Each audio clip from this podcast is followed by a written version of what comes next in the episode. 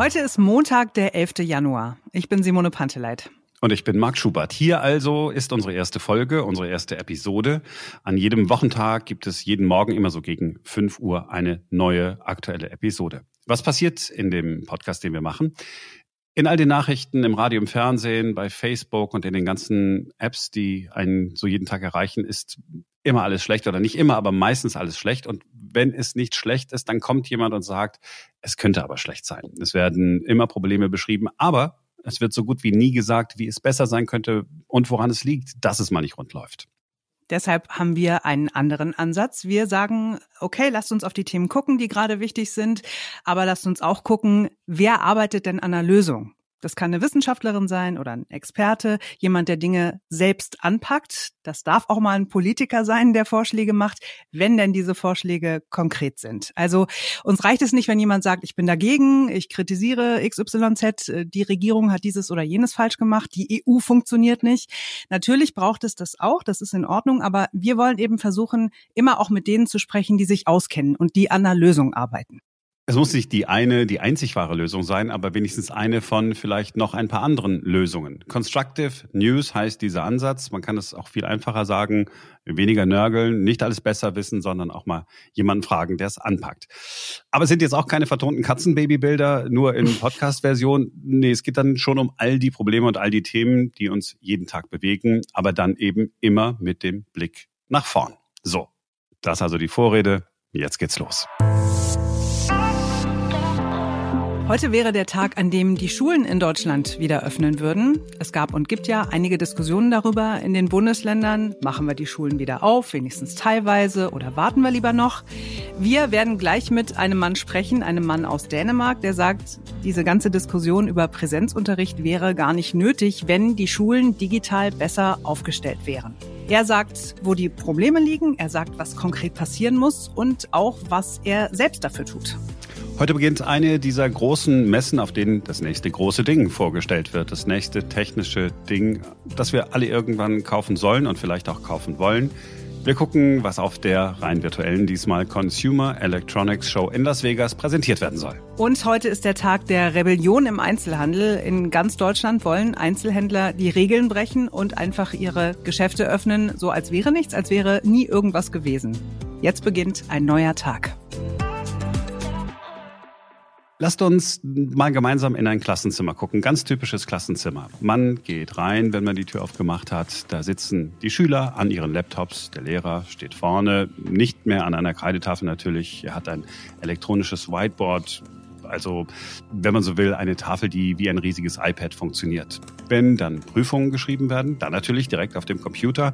Jeder Schüler tippt seine Antworten einfach in dieses Online-Tool. Und zu Hause haben Sie alle die ganzen Materialien online abgerufen und gelernt und gelernt und gelernt. 100 Prozent der Schüler haben einen Laptop und 100 Prozent der Schulen haben WLAN. Das ist keine Wunschvorstellung, das ist auch kein Traum, das ist Realität in Dänemark. Tja, wie es dagegen in dem typisch deutschen Klassenzimmer aussieht, das müssen wir, glaube ich, nicht beschreiben. Es gibt Bundesländer, da muss man froh sein, wenn es nicht über Nacht äh, in die Klassenzimmer reingeregnet hat. WLAN gibt es nur an etwa 25 Prozent der Schulen. Wir sind virtuell in Dänemark, weil Dänemark mit der Digitalisierung der Schulen sehr früh angefangen hat, vor rund 20 Jahren. Bei einer Untersuchung im Jahr 2018 hat Dänemark die Note 1 plus für die Digitalisierung der Schulen bekommen. Es gibt eine gute Nachricht hier in Deutschland, hat sich ein Verein gegründet, der die Digitalisierung an den Schulen nach vorne bringen will. An der Spitze steht nicht etwa irgendein Politiker, für den man noch einen Posten gesucht hat, sondern da steht ein Macher aus Dänemark. Jakob Schammern heißt der Mann. Er ist Lehrer, hat in Dänemark Schulen bei der Modernisierung begleitet, hat dann als Schulleiter die Deutsch-Skandinavische Schule in Berlin voll digital aufgebaut und ist jetzt der Vorstand des Vereins Forum Bildung Digitalisierung. Schammern ist alles andere als ein Bedenkenträger. Es gibt auch auf Dänisch einen Spruch, es heißt, zieh mal bitte die Jahrmütze an. Und das heißt, wenn man so Kollegen hat oder, oder Leute, Freunde, die immer sagen, nee, nee, nee, geht nicht, nein, dann sagen wir, ey, Klappe, sieh mal die Jahrmütze an. Und dann darf man nur Ja sagen. Ja, das ist doch mal ein guter Ansatz. Hinter dem Verein Forum Bildung Digitalisierung stehen die ganz großen Namen der deutschen Wirtschaft, die Deutsche Telekom Stiftung, Bertelsmann Stiftung, die Siemens Stiftung und noch sechs weitere.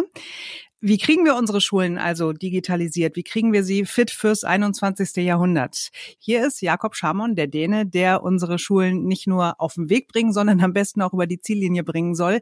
Jetzt bei Ein neuer Tag.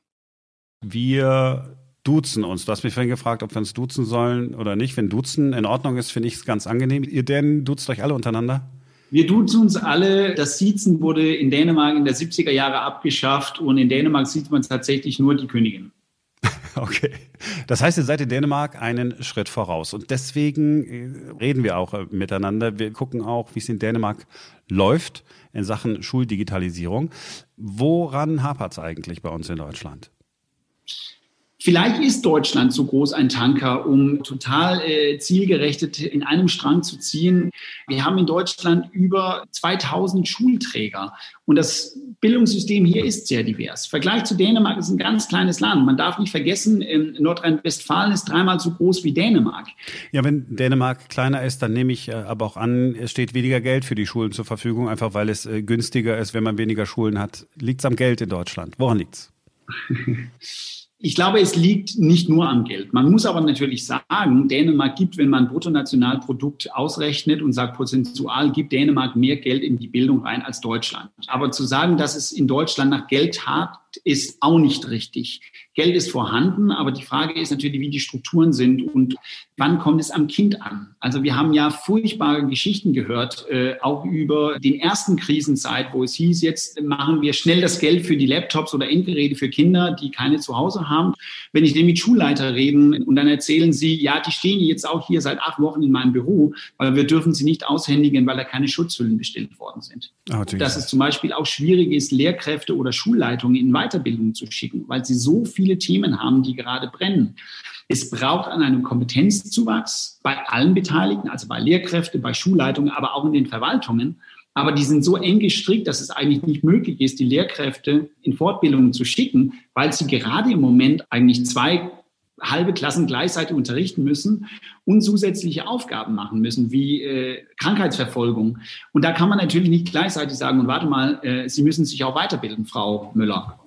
Ja, aber wir reden ja von einfachsten Dingen. Wir sind jetzt über Zoom verbunden. Wir haben einen Rechner vor uns, einen Laptop und ein Tablet und alles Mögliche. Die meisten werden sich doch damit auskennen. Wo ist denn das Problem, dass wir sagen, komm, jetzt packen wir mal WLAN an die Schulen und das geht doch schon irgendwie. Jetzt gerade ist das Problem, dass jeder Schulleiter per Gesetz sozusagen dafür zuständig ist, den Datenschutz zu gewährleisten. Und Schulleitungen und Lehrkräfte sind keine Datenschützer. Das heißt also, man müsste, und das war auch mein Wunsch an die Politik, dass dieses Thema geklärt wird. Was dürfen wir und was dürfen wir nicht, so dass die Schulleitungen tatsächlich sich um Pädagogik und gute Konzepte fürs Unterricht kümmern können und nicht über die datenschutzrechtliche Fragen. Und da ist noch ein Weg für Deutschland. Ja, das ist typisch deutsch. Ne? Es muss alles perfekt sein, es muss alles super korrekt sein. Die Bundesregierung hat ja mit den Ländern den Digitalpakt Schule ins Leben gerufen. Mit diesem Geld werden Laptops und Tablets bezahlt, die Schamon angesprochen hat. Aber warum einfach, wenn es auch kompliziert geht? Ja, damit eine Schule das Geld für die Laptops bekommt, musste sie mit deutscher Gründlichkeit natürlich erst einmal ein technisch-pädagogisches Konzept vorlegen. Das muss dann erstmal weitergeleitet werden, dann muss das noch geprüft werden. Und es gibt noch zusätzliche unzählige bürokratische Hürden bei diesem Digitalpakt. Das Ergebnis ist, von den etwa fünfeinhalb Milliarden Euro, die zur Verfügung stehen, sind bis jetzt gerade mal gut 900 Millionen abgerufen worden. Du hast mal in deinem Interview gesagt, ich hoffe, das Zitat stimmt, Digitalisierung ist eine Frage der Haltung. Korrekt. Wir haben die falsche Haltung also.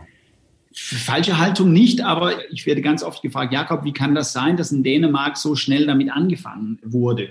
Und dann sage ich immer, naja, weil es gewünscht war. Und es ist auch irgendwie eine Offenheit gegenüber was Neues, wo man sagen muss, okay, wir probieren mal was aus. In Dänemark hat man so viele Fehler gemacht, was Digitalisierung angeht. Man hat auch in Schulen Pilotprojekte gemacht, die nicht gut gelaufen sind. Aber der Fehlerkultur ist ein anderer. Man zeigt nicht mit dem Finger und sagt so, das habt ihr alle falsch gemacht und mein Kind wurde hier als Versuchskaninchen probiert. Man sagt so, ja, okay, gut, warte mal. Das halbe Jahr Mathematikunterricht, was ein bisschen äh, vielleicht fragwürdig war, ja, okay, gut, das holen wir denn mal nach. So, das ist schon mal eine Haltungssache. Ich sage es immer umgekehrt. In, in Dänemark werden die Deutschlehrer immer die Fehlerfinder genannt.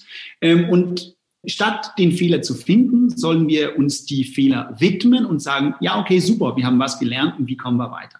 Wir müssen eigentlich auch ein paar der Verordnungen vielleicht äh, lockern und sagen, okay, wir trauen uns jetzt in der Krisensituation die Chance zu sehen, was Neues auszuprobieren. Wenn wir nur das tun, was vorgesagt wird und was 100% sicher ist und was 100% erprobt ist, dann kommt man nicht aus einer Krise raus. Eine Krise fordert halt Handeln und es fordert auch manchmal, dass wir Entscheidungen treffen, wo ich nicht die Konsequenzen 100% daraus kenne. Und man muss auch, wenn Eltern sich äh, melden und sagen, hey, das war nicht so gut, oder Schülerinnen sagen, nee, warte mal, das funktioniert gar nicht für uns, das muss man natürlich sofort nachsteuern. Aber ich glaube, eine der Gelingensbedingungen ist auch manchmal nicht alles nach Schema F zu machen. Wann würdest du sagen, könnte in Deutschland äh, der Zustand okay sein in Sachen Digitalisierung? Was glaubst du, brauchen wir noch zwei Jahre, zwei Monate, 20 Jahre? So eine große Wende passiert nicht über Nacht. Und man muss auch sagen, da ist unglaublich viel passiert. Das heißt also, übermorgen sind wir besser, als wir heute sind. Ich wünsche mir an vielen Stellen und Ecken, dass es wirklich auf Gas gedrückt wird, dass wir aufhören zu meckern, dass wir aufhören, den schwarzen Peter, wie gesagt, von links nach rechts zu schieben, dass die Länder sich zusammensetzen und sagen, komm mal, wir haben doch das Kultusministerkonferenz, jetzt entscheiden wir mal was gemeinsam oder wir entwickeln was gemeinsam. Das passiert, das merken wir auch. Es muss aber auch die Tragweite haben, dass alle Kinder in Deutschland davon profitieren. Und das ist gerade im Moment die Herausforderung. Und da brauchen wir leider auch ein bisschen Zeit irgendwie zwischen übermorgen und 20 Jahren. Ich kann natürlich sagen, ähm, das Thema Lernplattform erwarte ich, dass in einem Jahr gelöst ist. Punkt. Das Thema Datenschutz erwarte ich eigentlich, dass es vorgestern gelöst war. Aber den echten Kompetenzzuwachs bei sämtlichen Lehrkräften dieses Landes, ja, da brauchen wir vielleicht zehn Jahre wir können nicht erwarten, dass äh, ein Kompetenzzuwachs bei so viele Lehrkräfte an so viele unterschiedlichen diversen Schulen, in so viele Bildungssysteme gleichzeitig übermorgen ähm, äh, geändert worden ist. Da habe ich auch Respekt dafür, was für Massen und was für Menschen, die dahinter stecken. Nicht nur bei den Kindern und Jugendlichen, sondern auch bei den wunderschönen Pädagogen, die überall arbeiten. Also dieses einfach mal machen, das können wir wirklich von den Dänen äh, lernen. Nicht gucken, wie man was noch genauer regeln könnte für den Fall, dass irgendwer ein Problem haben könnte, von dem wir aber vorher schon wissen, es wird wahrscheinlich nie auftreten. Ja, wenn man dagegen Jakob Schammern so hört, will man eigentlich gleich loslaufen und neue Technik anschaffen für die Schule der Kinder, oder? Das stimmt allerdings, ja.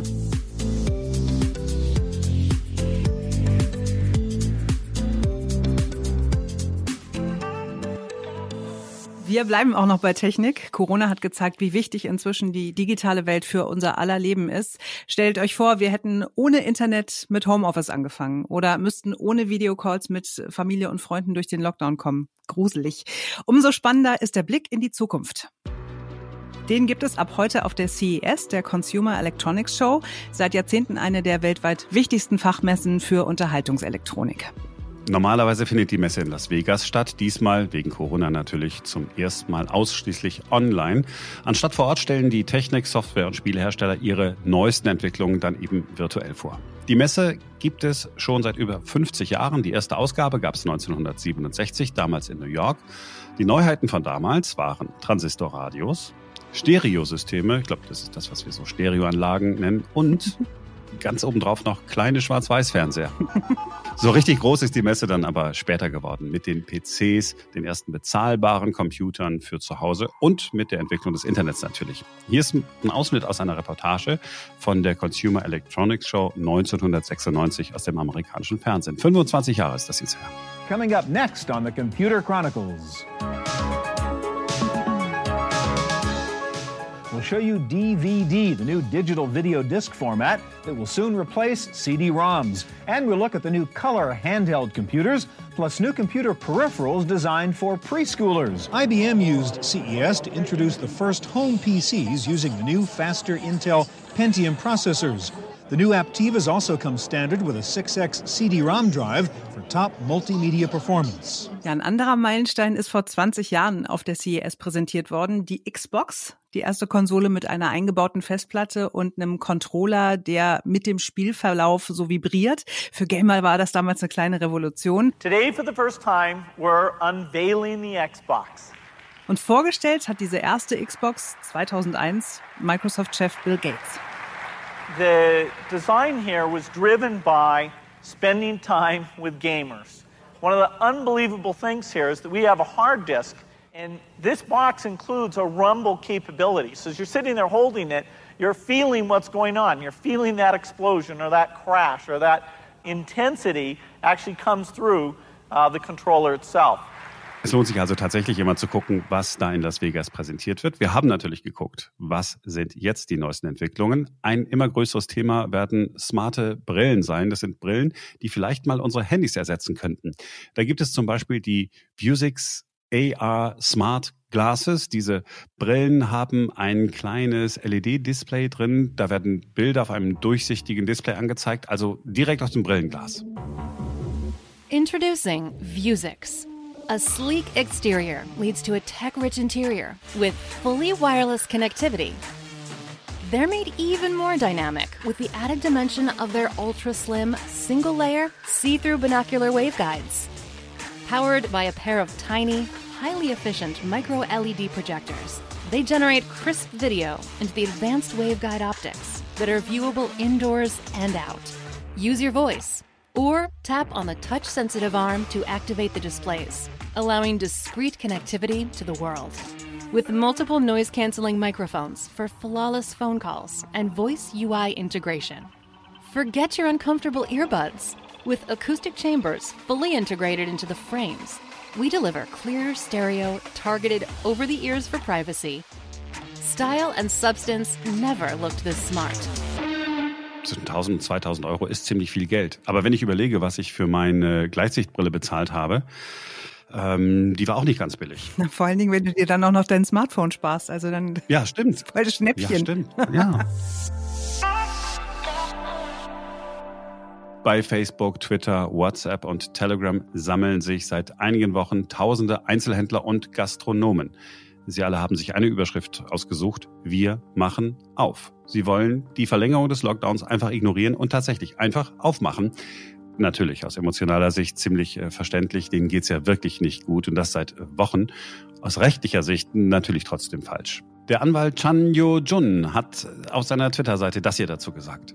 Ob das jetzt funktioniert oder nicht, sei mal so dahingestellt. Bestimmt ist das eine aufsehenerregende Aktion. So ähnlich, als würde man sagen, äh, hier ist ein Tempo-100-Schild, lass uns alle gegen dieses Verbot verstoßen. Und wenn der tausendste Bußgeldbescheid geschrieben ist, werden die bestimmt irgendwann aufhören, uns zu blitzen, könnte man annehmen. Ja, mag aufsehenerregend sein, letztendlich kann es aber sehr teuer werden, dieser Protest, zumal immer mehr Städte sagen, dass sie die Kontrollen verstärken werden. Wer seinen Laden öffnet, der muss mit Ordnungsstrafen rechnen. Der Rahmen hierfür ist bis zu 25.000 Euro.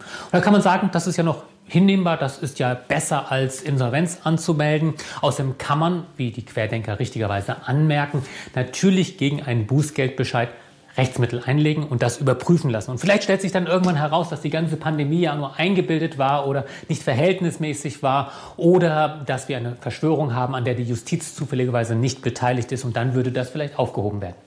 Kann man so sehen, das kann man in Kauf nehmen. Ja, und das kann nicht nur teuer werden, sondern es kann auch mit einer Haftstrafe enden. Das ist von Bundesland zu Bundesland unterschiedlich, aber bis zu fünf Jahre Haft stehen da drauf, wenn man Gesundheit und Leben von anderen Menschen gefährdet. Unter den protestierenden Geschäftsinhabern sind natürlich bekennende Corona-Leugner, auch rechte Gesinnungsanhänger, aber eben nicht nur. Viele distanzieren sich klar davon und sagen, sie wollen einfach nur eine öffentliche Debatte. Sie wollen nicht als Querdenker krakeelend durch die Städte ziehen, sondern sie möchten bitte eingebunden werden in die Entscheidungen zu Ladenschließungen. Sie möchten Alternativen diskutieren. Eine Alternative könnte für viele natürlich der Verkauf online sein. Internetseiten lassen sich ja ziemlich leicht herstellen und es gibt inzwischen auch Anbieter von Online-Marktplätzen, die sich um Angebot und Verkauf kümmern und dafür sorgen, dass die Seite auch gut aussieht. Wir sprechen darüber in den nächsten Tagen nochmal ausführlich. Wir haben einen Unternehmer, der solche Online-Marktplätze anbietet und einen sehr harten Kritiker. Das ist ein Hochschulprofessor, der sagt im Prinzip ganz simpel, alles Quatsch, bringt überhaupt nichts mit diesem äh, Online-Verkauf. Aber er sagt auch, wie der kleine Händler es trotzdem schaffen kann. Das ist dann etwas für einen neuen Tag. Schön, dass ihr dabei gewesen seid. Wenn ihr uns bei Apple Podcasts hört, dann freuen wir uns über eine kurze Bewertung. Falls euch dieser Podcast gefällt, dann erzählt einem Freund oder einer Freundin noch heute davon. Wir freuen uns, das habt ihr euch sicher gedacht, über jeden neuen Hörer und jede neue Hörerin. Und ihr könnt uns auch gerne eine E-Mail schreiben an podcast.einneuertag.com. Das war's für heute. Morgen ist wieder ein neuer Tag.